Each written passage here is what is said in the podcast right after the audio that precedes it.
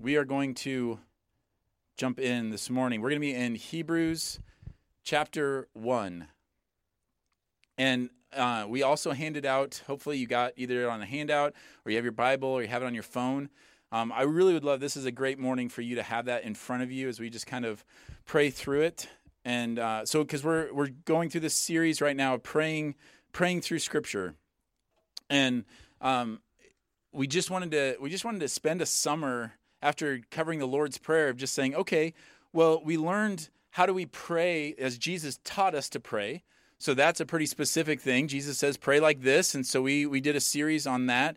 And then we thought, okay, well let's let's go a step further here and say, okay, then what does this look like um, in in the rest of our prayer lives, and and how how does this help us um, be be more have a more fruitful uh, prayer life? And so we we said, well let's let's just spend the summer walking through how do you pray Scripture. And so we started with kind of the softball, the easy thing. Like one of the ways we talked about praying through Scripture was when you see a prayer in Scripture, pray that. So obviously Jesus said this is how you pray, but then we talked about okay, the the high priestly prayer from Jesus. So we see Jesus praying for us. So we think okay, I can pray that for us also. Or when we see Paul praying for a church, then we say okay, I can I can pray that too. So that's kind of the the first step into um, praying Scripture. Is if you see a prayer in Scripture, pray it. Um, but there's so much more than that. And so uh, this morning, I want to kind of turn towards another section, uh, a type of scripture that you come across, and saying, okay, how do we how do how do we pray this? And so that's where we're going to be in in Hebrews um, chapter one, first four verses of Hebrews chapter one. So as we get started, let's let's pray. Father, thank you for this time together. Thank you, God, that we get to enjoy your creation and enjoy worshiping you together as a church family. I pray that this morning would be fruitful, that it would you would stir our hearts, our, our affections for you, our affection for one another, that you would be glorified and that we would receive all the joy that comes with belonging to you and belonging to one another. We pray this in Jesus' name. Amen. So,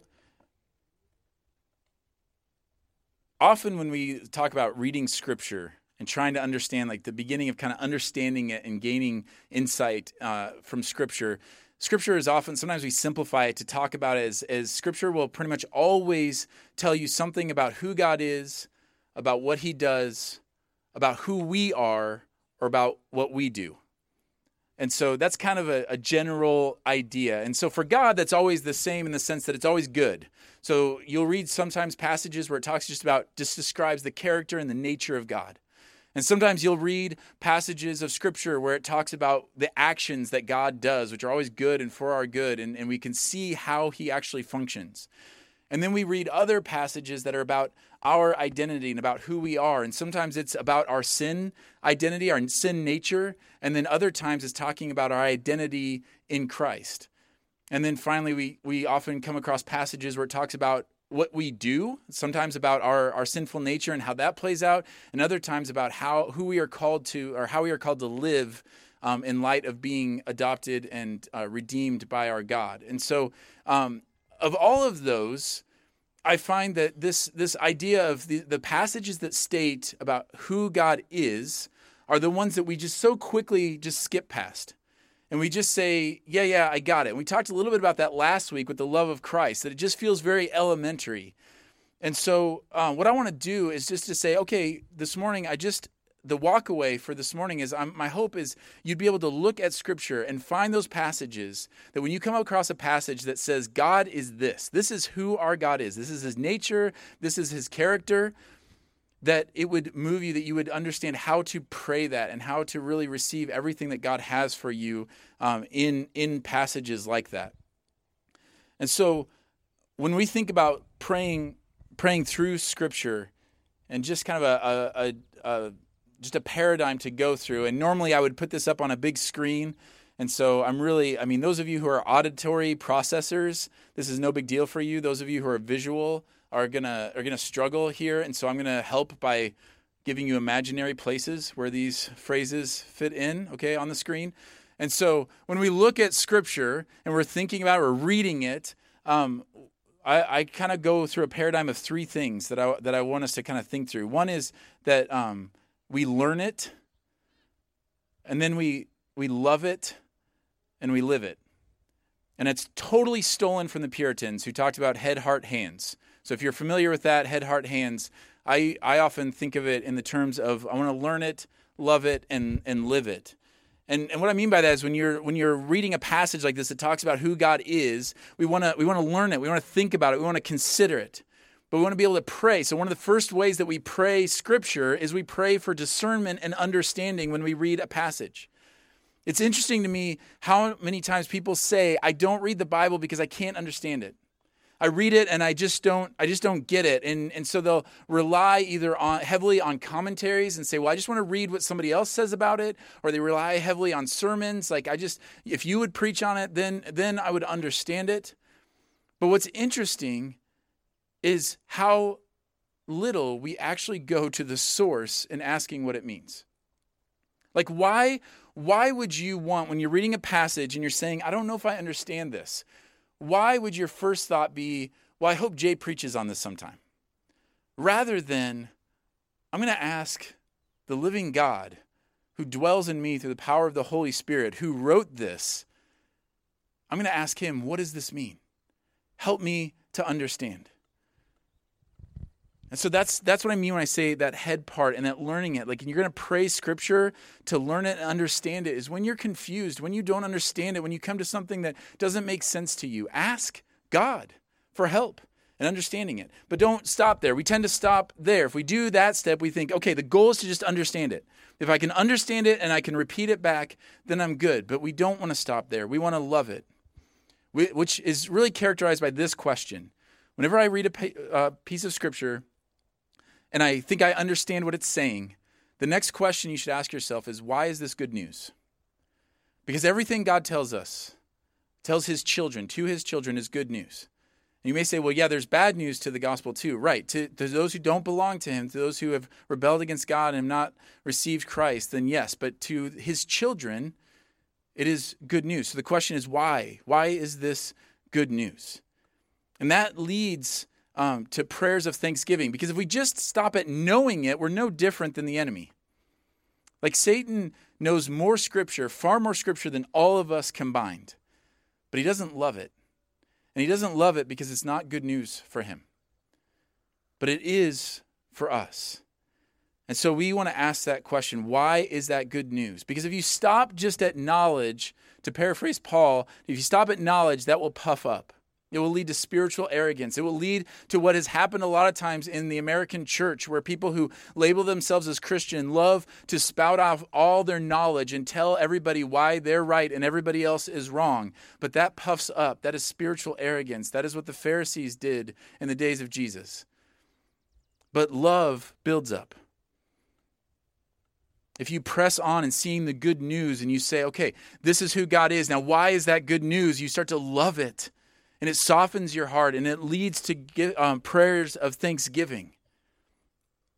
And then it doesn't stop there, we then live it, which are prayers like our, our hands. It should flow out. If I actually understand this about who God is, and I, I, I love it, I love this truth, and it should come out in my life. It should be demonstrated belief. And so that's the question of asking okay, if I understand this and I say that I love this, it stirs my heart. Well, then what would my life look like? What should it look like? Because God has given us His Word and He's revealed Himself through it.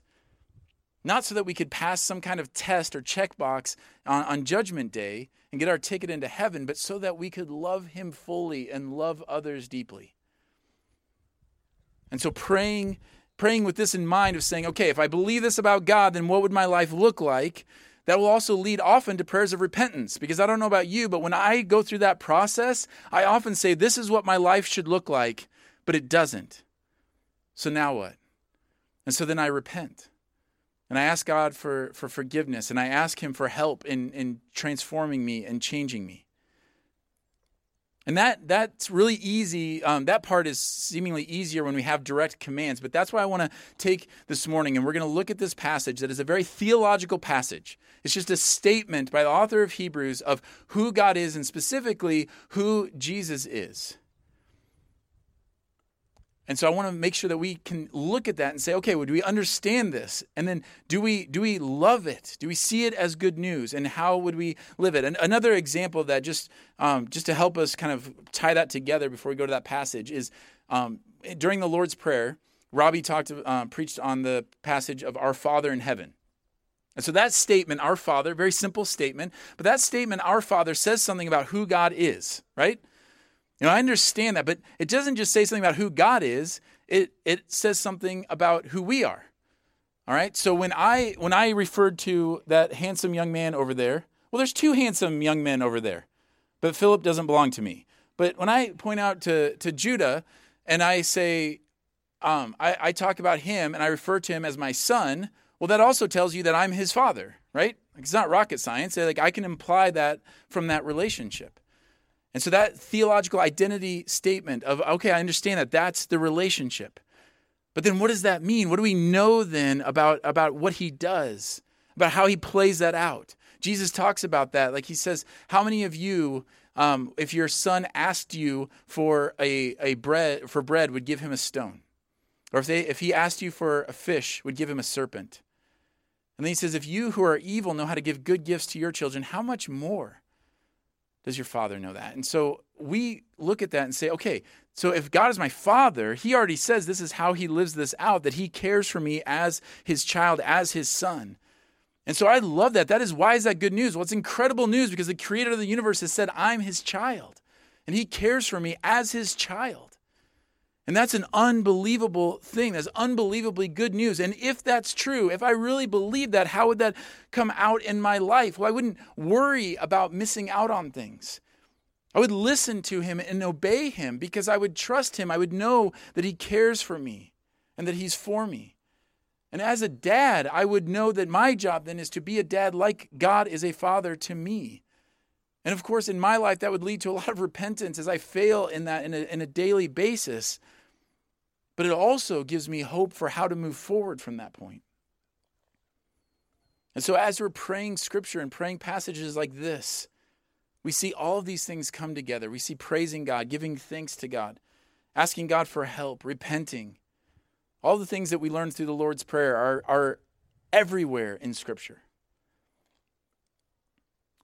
All right, I got rejuvenated by the cool breeze and the cloud cover, and so that intro went longer. So I'm gonna have to. I'm gonna. Don't worry. I'm very aware of the sun right now. Um, so we're gonna try this. Let's jump into this passage, Hebrews chapter one. Look at this passage together. And these are the intros that we often skip past.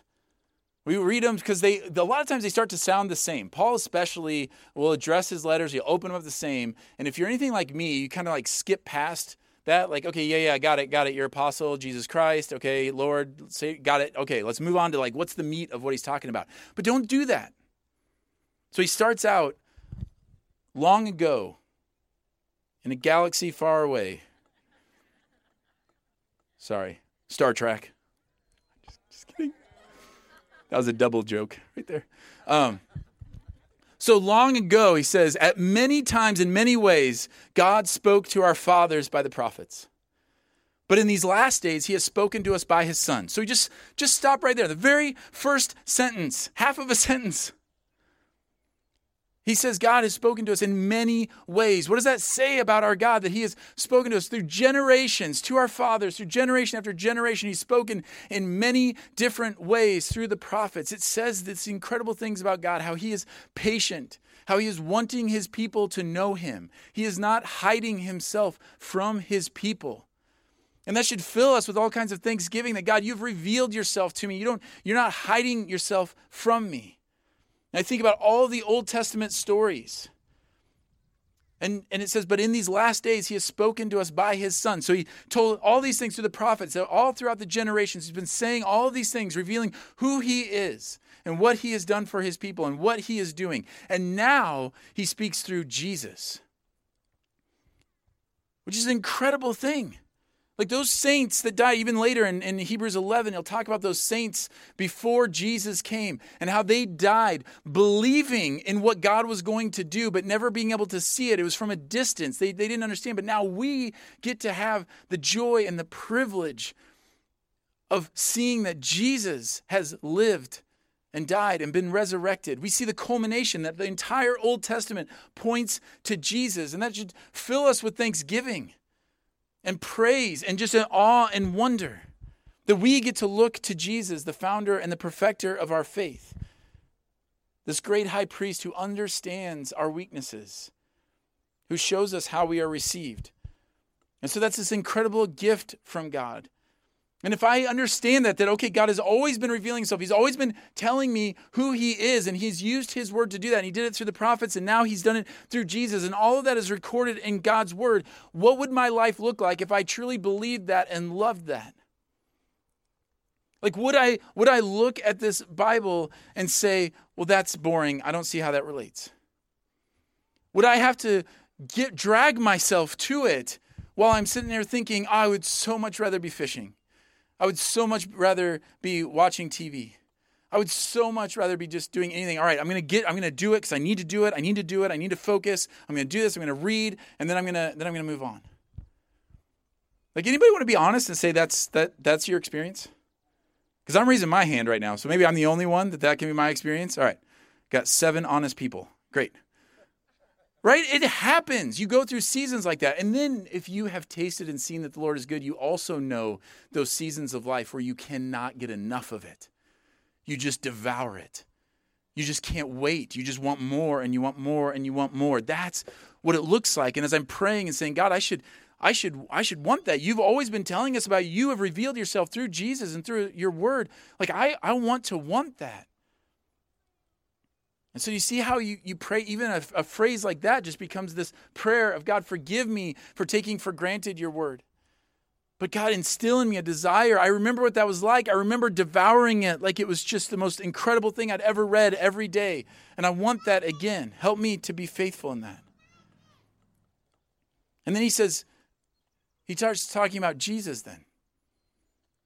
So he's talking about, he spoke through Jesus in these present days, and he said, Whom he appointed the heir of all things, through whom also he created the world. He is the radiance of the glory of God and the exact imprint of his nature.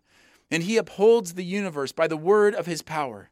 After making purification for sins, he sat down at the right hand of the majesty on high, having become as much superior to angels as the name he has inherited is more excellent than theirs.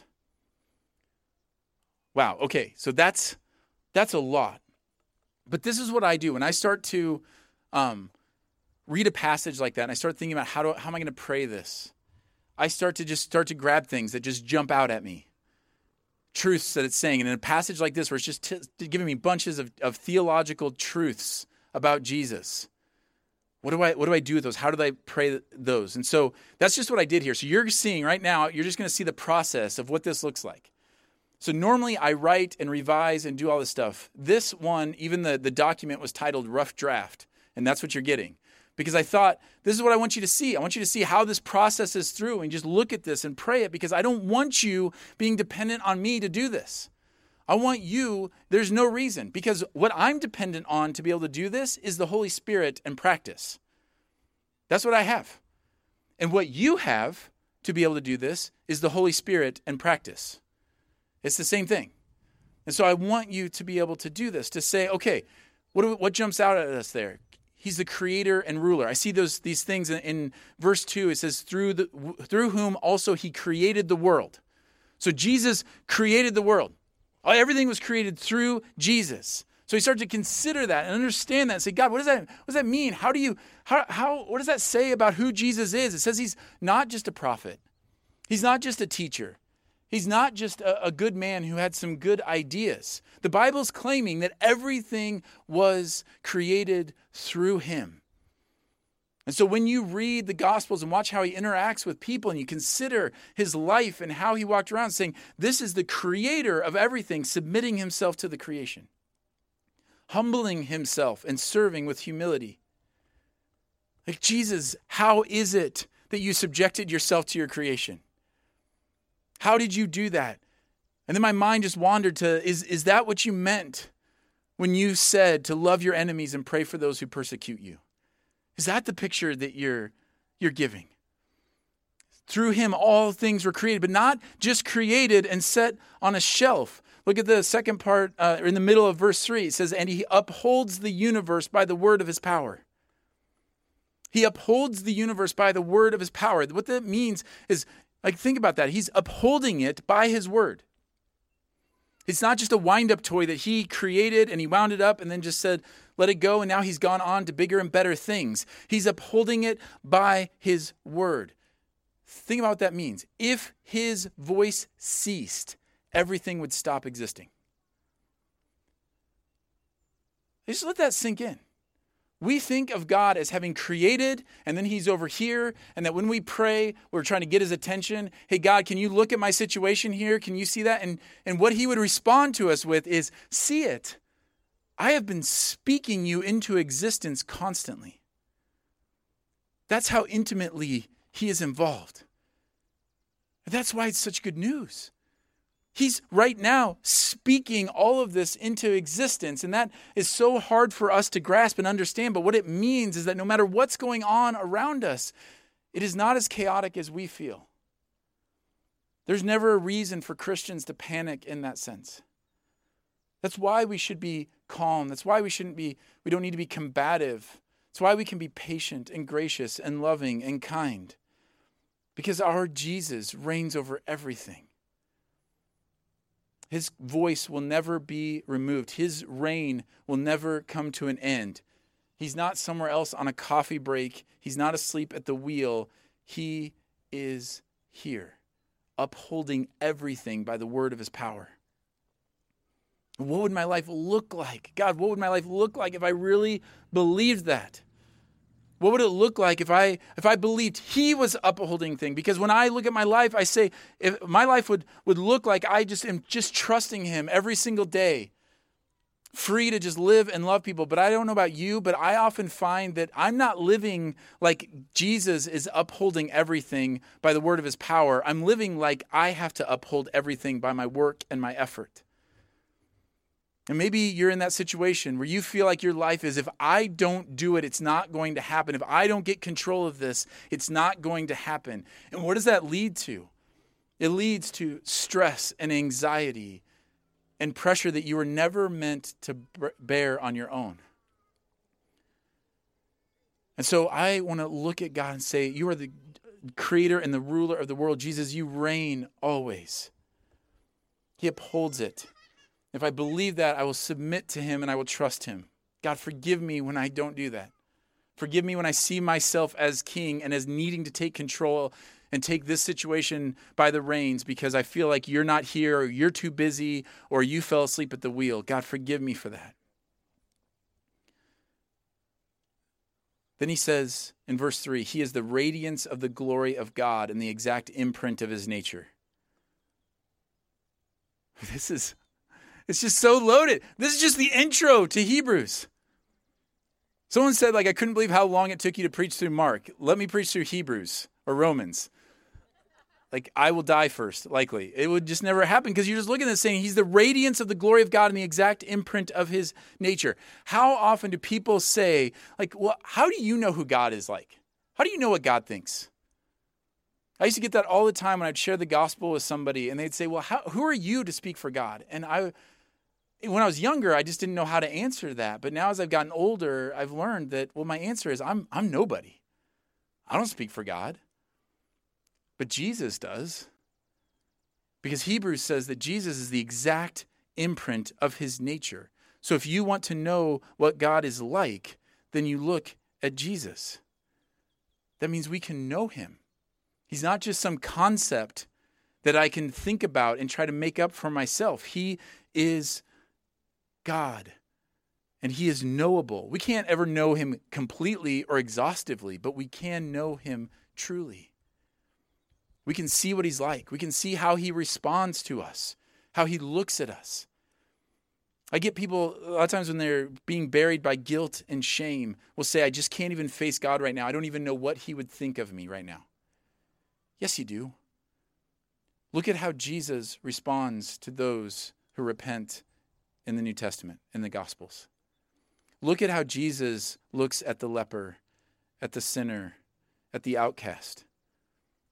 Look at how he does. That's the exact imprint of the nature of God. And that is incredible news to see how he functions, what he thinks. We, we read the Gospels, and if you wonder, so if you wonder about God's heart for the sinner, you watch how he hangs out with them and dines with them. It doesn't matter what anybody else thinks. If you wonder if he cares about the pain in the world, you watch Jesus weep at the grave of Lazarus, who he knows he's going to raise from the dead, but it doesn't change his grief in that moment.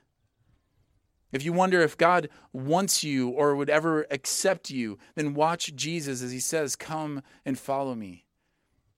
Come to me, all who are weary and heavy laden, and I will give you rest for your soul. And if you wonder, could God possibly love you, then you look at the cross. And when you see that he is the Jesus is the exact imprint of the nature of God, the God of the universe who upholds everything by the word of his power, who came not to be served, but to serve and to give his life as a ransom for many. What would your life look like if you believed that? And so as I was working through this, I was just praying, God, let me let me believe this. My life would look like it would be intimacy with you, just walking with you, following at your feet, saying, Jesus, what are you doing here in the midst of this? I've said this before, but I, I in, in different seasons of my life, the more fruitful seasons of my life, I found myself wherever I walked into, whatever store, whatever restaurant, whatever anything I would walk into, whatever house I would walk into, I would pray, God, I know that you are working in people's lives here. Show me where and how to get on board, whatever it is. Whatever you want to do. If you want to have a server completely like forget my order and leave me here for an hour while I'm just completely forgotten about, do it do it so then I can share the gospel, so that I can respond with graciousness and kindness. If you want to have me have an awkward conversation with somebody or offer to pray with somebody, like whatever you want me to do, I want to do it. Because I know how you function here. I know how you would walk through this coffee shop, through this restaurant, through this house. I know because I've seen you do it. Because I've been praying your word and reading your word. I know what you would do. So I want to do that. If God feels distant to you, feels like a concept, or feel like I can't really know him, or he's just so nebulous, read the Gospels and know that Jesus is the exact imprint of the nature of God. And then in this incredible exact imprint of the nature of God, it says, after making purification for sins that he purifies us from our sins through the cross. And he's able to do that because he's God, because he is the radiance and the glory of God. And so when you ask your question, can God really forgive me? Could he really use me? Yes. He made purification for sins. And so, God, help me with my unbelief when the enemy wants to bury me with guilt and shame. Let me live in that freedom. And then he says this other thing that jumped out is this inheritance. He says, Whom he appointed in verse 2, whom he appointed to the heir of all things. And then at the end of verse 3, he sat down at the right hand of the majesty on high. So this Jesus, who, who through whom all was created, who is the exact imprint of the nature of God, who made purification for my sins, is appointed the heir of all things. And he sits and he reigns for all eternity. Now, why is that good news? Well, what popped in my head immediately was Romans 8. The Spirit Himself bears witness with our spirit that we are children of God, and if children, then heirs, heirs of God and fellow heirs with Christ Right? So everything that Jesus inherits, everything that we're seeing as we see this majesty, this picture of this majestic Lord who came in the flesh and, and submitted himself and died for the purification of our sins and then rose again and sits and inherits everything and reigns for all eternity, then in Romans 8 says we're co-heirs with him. We are with him, provided we identify with him. He says specifically, provided we suffer with him in order that we may also be glorified with him. So we just identify with him. We go where he goes. We pick up our cross and we follow him wherever that is. And that's incredible, incredibly good news. Because all things that have been given to Christ have been given also to those who trust in Christ. This is an incredible thing that is claimed in Scripture. We are not let into the kingdom as servants who just scraped by. We are adopted in as children and heirs and co heirs with Christ. Now try to make sense of that. I dare you. I can't. My entire life has been spent trying to do this, and I still look at statements like that and go, seriously? Like I'm not a little bit on the junior varsity team? Like I don't just like I'm I'm not just in a smaller like little condo or apartment like next to the ice machine or something like that. Like like you're saying I'm heir of everything? Do you not know what I've done? Do you not know who I am? Do you not know what I think about on a daily? Do you not know like how I take these things for granted and how my heart just constantly gets wooed by other ridiculous lesser things? Do you not see all this? Yes, of course I do. I'm upholding it all with my voice. I do know that. And I've made you my heir. What an incredible thing to pray. So I get it. I get that that, you know, if you were thinking, because so often we like to teach through the Bible and we try to, you know, really systematically teach through it. And I know that this is not that. But I didn't want it to be that. I just wanted you to come along with this journey of saying, okay, I just read this passage. How do I how do I actually pause here and consider this? How do I actually pray about this? How do I not just check the box and say I read it? How do I not just say like, "Oh yeah, I got it. Jesus is God. I got it. Yeah, yeah, the Trinity. Totally get it." But how do I sit and linger and have a conversation with the Holy Spirit about what I am reading here and what he has revealed to me? How do I make sure that I'm understanding this by going to the Holy Spirit first? And yes, by all means, check with other believers. Because though the Holy Spirit dwells in you and dwells in me, that doesn't mean we're perfect in our understanding of the Holy Spirit. We need to have community for that. So it is good. I listen to sermons, I read commentaries, I check those things. But my first place that I ever go when I'm reading a sermon or reading a, a passage and wanting to teach it or wanting to understand it is always the Holy Spirit. Always. And then I go and I start checking and I'll ask Robbie, hey, Robbie, I was thinking this. What, what, do you think about this? And I read another article about this other pastor I trust and I see what they're thinking about it. And that helps me kind of refine things. And so I want to I want to learn it in that way. I want to I want to love it and give thanks. As I, I love that I can know God. I love these things about it. And I want to pray that I would live this out. I want to ask questions about my life. Does it look like I believe this? And I want to repent when it doesn't, and I want to ask for God's help in living it out. Like, do I live like Jesus is the exact imprint of the nature of God? God, forgive me when I don't. Help me to do that. Help me to know what that means. Help me to walk according to the Spirit. And then when you're doing that, as you're praying that, then go and respond. I find that one of the great ways to set in motion this idea of praying um, is, is praying until the Spirit gives me something concrete that I can go do.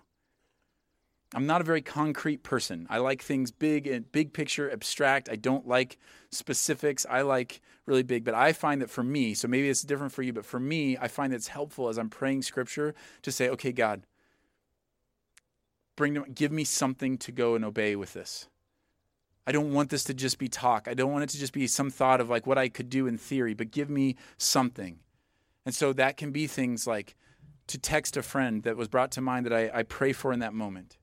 It could be that I directly go and I apologize to my kids for, for losing my temper or for my attitude earlier.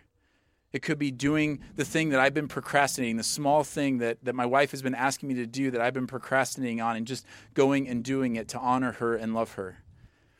It could be taking my thoughts captive in that moment and, and writing that out and calling out the lies that tend to fill my head about what's important or valuable or true. But obedience forms all that. It, it gives you that gift of faith and kind of brings to culmination all of that prayer it could be getting baptized. And this morning, we are fortunate enough to be able to celebrate that together. So I'm going to have Amy come up. We often talk about baptism as this first step of this obedience. So maybe you've been sitting here and maybe the Holy Spirit revealed to you in this moment that baptism was the thing. That you've been putting that off, you've not been um, you just have been, for all kinds of reasons, I, I wouldn't expect that that's everybody sitting here. I wouldn't even expect that's a big percentage, but it could be one person. And it could be somebody that is just thinking, oh man, you know what I've been putting off is baptism. And then I just said it could be baptism. And some people laugh at that, but I guarantee you that happens almost every week. Why? Because it's not about the stuff I prepare, it's about what the Holy Spirit is doing and preparing. And so baptism is the sign of obedience. And if you come from a different tradition where you baptize infants, you're not alone. Like I, I was baptized as an infant. Amy was baptized as an infant. Um, and so that's that's not what this is about. But when we look at Scripture and just say, okay, what what exactly what did they do, and how can we be in faithful obedience to that? We see Jesus Himself, the Creator, through whom all things were created, submitting Himself and being baptized by John, who looks at Him and says, "Why am I baptizing you? That should not be happening." And Jesus says, Yeah, this is happening. And he sets this example for us that he identifies with us in that moment so that we can identify with him in, in baptizing and being baptized. And so that's what this morning is about. And the immersion, um, the reason why we dunk, and you're wondering how are we going to do this? Fortunately, Amy is short. She's going to bode well for her. And no, I will not be getting into the tank with her. That's every second question. But we're just going to do it because God commands us to baptize. And we're not going to wait until we get to go back in there and do it. And we weren't going to do it separate from our church family. Like we're going to do it. We're going to do it here. And and so um, it's this idea that we are just that Amy is just walking in obedience and saying, "I'm going to respond to Jesus in this way." And it, so it is symbolic, but it's also supernatural in the sense that we dunk because it's it's this identifying with Christ. It's saying, "I belong to Christ." Amy declaring to everyone, "I belong to Christ." And she's identifying with him in the death, burial, and then the resurrection. So that's why we lower down into the water and then bring out.